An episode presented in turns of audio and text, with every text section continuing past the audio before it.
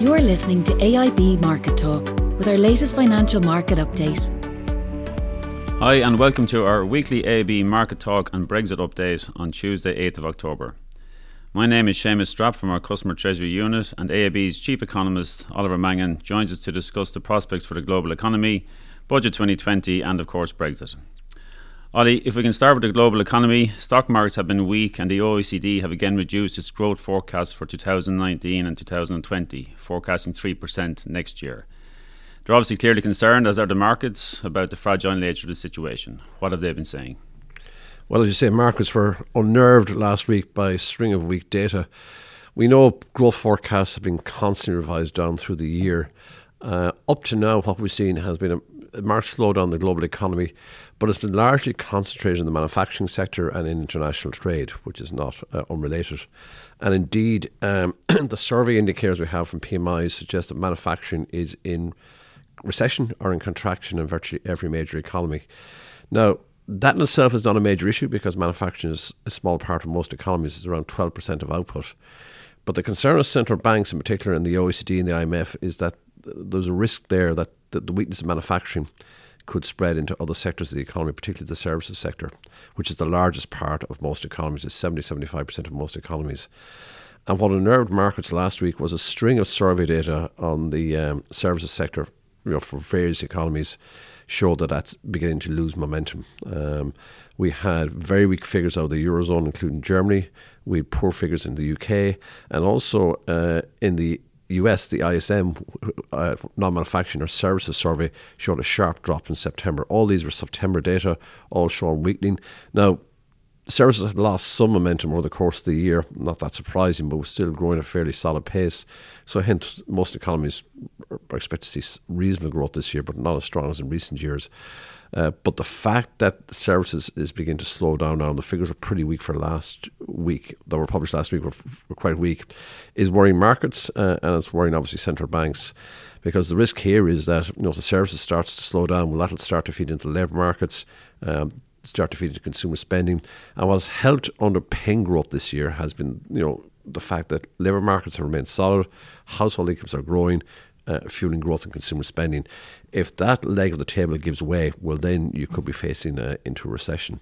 And indeed, it wouldn't be a surprise uh, when we get the data later on this month if Germany and the UK have actually entered what we call a technical recession, which is even though unemployment is low, we could see we could see two consecutive quarters of declining output. So there's growing concerns about the health of the global economy. Uh, no resolution in sight in terms of the trade disputes, continued decline in manufacturing sectors, manufacturing output, slowdown in global trade, and signs it's beginning to spread to other areas of the economy. So that's what's worrying markets. Uh, in that regard, I would say not only did stock markets fall last week, but um, what we saw is interest rate futures, in terms of where markets think rates are going, uh, started price in even more easing from central banks. So now the markets think that you know the US could cut rates. I mean, the Fed told us a couple of weeks ago that they're basically on hold. The data will decide.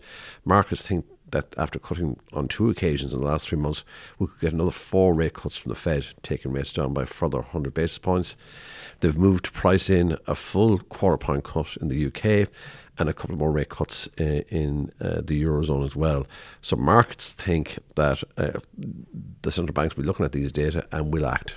Okay, so plenty of potential challenges ahead there. And as you say, central banks have been in easing mode and will continue in, in, in that vein.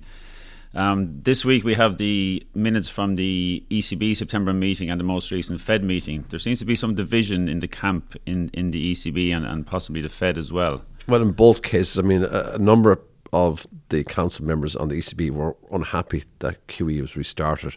I don't think they have a problem with rates being cut, but the minutes will give us a flavour of how deep those divisions run. And in regard to the Fed, uh, the Fed's quite divided. I mean, uh, there was you know, even the vote for the for the last rate cut in September, uh, you know, only only seven of the voting, of the ten voting members voted in favour of it. Uh, so we will see in terms of the Fed, the outlook for rates was about half the Fed members who set rates thought rates would need to go lower, and the other half thought rates would remain to, would remain unchanged or could in, increase next year. And I think they were basing that on the, on the expectation that we get a U.S. China trade deal, which would see a reacceleration in activity. So again, uh, the markets will be looking at the minutes, particularly for the Fed, to see how high is the hurdle there in terms of further easing? How strongly held are those views about the rates should remain on hold or, or actually increase? And how data dependent the Fed is? I mean, you know, the Fed chair Powell indicated, okay, we've taken out two insurance rate cuts, rate cuts here. From here on in, the data will decide what we do with policy.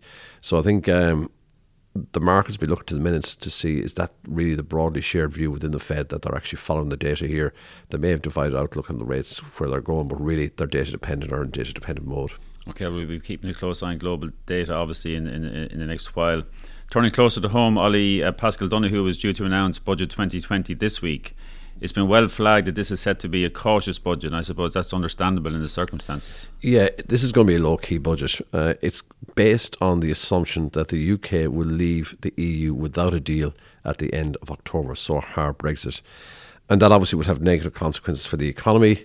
Uh, we got figures at the weekend showing, you know, that the budget next year will probably move into deficit. Uh, we, the, the outturn this year is expected to be a moderate surplus again, around 600 million. But if we base it on a no deal Brexit, we're heading for a return to budget deficits. Now, that's not surprising because the growth forecasts which underpin the budget for next year, uh, if in a no deal scenario, is that the economy will hardly grow just by 0.7%. Uh, you know, the underlying growth rate of the economy this year is about 4%, last year is around 5 so that's a marked deceleration in economic activity. Now, that's not a surprise. Nearly all the analysis done by the Central Bank or Copenhagen Economics or the ESRI all suggest that a no deal Brexit would have a severe and immediate impact on the economy. In other words, the, the effects we felt very, very quickly you know, the UK is going to go into recession. We're going to see a sharp fall in sterling, introduction of tariffs, delays at ports, etc. So these are all immediate impacts. So basically, what happens in the economy is it stalls next year uh, in those sort of circumstances. Now, this is what they framed the budget around. So what you won't see today is the broad range of spending increases and tax cuts that are usually announced on uh, budget day. There'll be targeted increases, particularly on the spending side, but they'll be limited. So this will be a very cautious prudent, I would say, low key budget. And the indications from the government paper published at the weekend, the pre budget white paper, was funds will be set aside of probably close to 1 billion, a contingency fund which can be drawn down uh, in circumstances if a no deal Brexit arises to help those sectors most impacted. So we're talking about the agri food sector, particularly the beef industry, we're talking about tourism, and maybe other small industries that are heavily reliant on the UK market. So, I mean, this is probably the most prudent thing to do. Uh, you know, the economy is in strong shape. It doesn't need an economic stimulus at the present time. Uh, so, a cautious budget was probably warranted anyway. So, uh, you know, we're heading into negotiations maybe this week in terms of Brexit between the UK and the EU. We don't know what the outcome will be. So, given that, you know, the UK is set to leave or could leave the EU, if not at the end of October, but maybe shortly afterwards, after UK election without a deal, uh, I think the prudent thing is to approach the budget on the basis the economy could face a major shock uh, if there's a no deal Brexit. Okay, well, let's stay with Brexit, uh, seeing as you mentioned it there. Um, last week, the UK Prime Minister announced details of the new protocol for Ireland and Northern Ireland. And I mean, the EU response was lukewarm at best. How do you think things will pan out this week? Well, I think, first of all, there was movement on the UK side. Um, what they're proposing is that Northern Ireland would would remain within the EU single market, but remain or move the, the EU customs union and remain within the UK customs union. So that's a significant movement, and uh, you know the EU have to decide whether this is a basis for talks or not going forward. I hope to make a positive decision in that regard. Uh, I think we we do need to enter, or the EU does need to enter into discussions with the uh, UK. The, the major issue to be resolved at this stage is what are the customs arrangements for Northern Ireland if it's to remain within the EU customs union, or sorry, if it's to remain within the UK customs union and you know that would be that that will require detailed discussions. Uh, the UK proposed solution is uh, really effectively a hard border, some sort of customs stations or checks on the land border or close to the land border between Northern Ireland and the Republic. That obviously is a non-runner from the Irish government's point of view, but we'll have to come up with alternative arrangements. I mean, if the Northern Ireland is in the UK customs union, there'll have to be some checks somewhere on trade. I think particularly trade that moves from Great Britain uh, to the Republic to the Republic through Northern Ireland. So I think that's what the detail, detailed discussions need to get down and discuss. The UK has moved. I think it would be bad form for the EU and a missed opportunity if they don't enter formal discussions to try and come up with a solution to that customs riddle. Okay, so as we all suspected, this is go- this looks like it's going right down to the wire. Now, just checking our dates. So, um, according to the Benn Act, if there's no agreement in place by October 19th, then the Prime Minister is compelled to go to Europe and request an extension. But he's also saying that um, he's taken the UK out of uh, out of the EU by the 31st of October. So there's two contradictory statements there, which suggest that there may be a loophole um, in relation to the Benn Act. What's your yeah. view on that? Well, well, firstly, October the 19th, the key date is October the 17th and 18th, which is the EU Heads of State Summit. Boris Johnson fully or expects that he'll be in a position to conclude a deal with the EU at that summit. As you say, failing that, he'll be forced to write a letter on the Benn Act requesting extension to Article 50, uh, which is what the UK Parliament has passed into law. If he's in that situation, I think he may actually refuse to do it and be compelled to go before the Supreme Court, and the Supreme Court will tell him to do it, and then he'll say, "Well, I've no other." Uh, I've no other alternative here other than break the law. I have to write this letter, and then that clears the ground then for UK election. So uh, we'll see what the circumstances are. Is are there ongoing negotiations?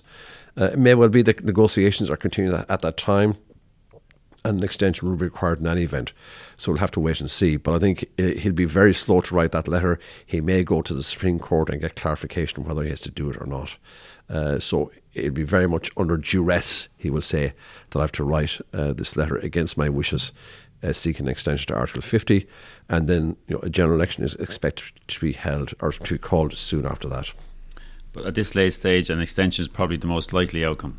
That's a fair comment? I think it is. Um, I, I can't see these are very detailed technical discussions in terms of how we resolve the customs issue in relation to Northern Ireland. I can't see that be done in a number of days.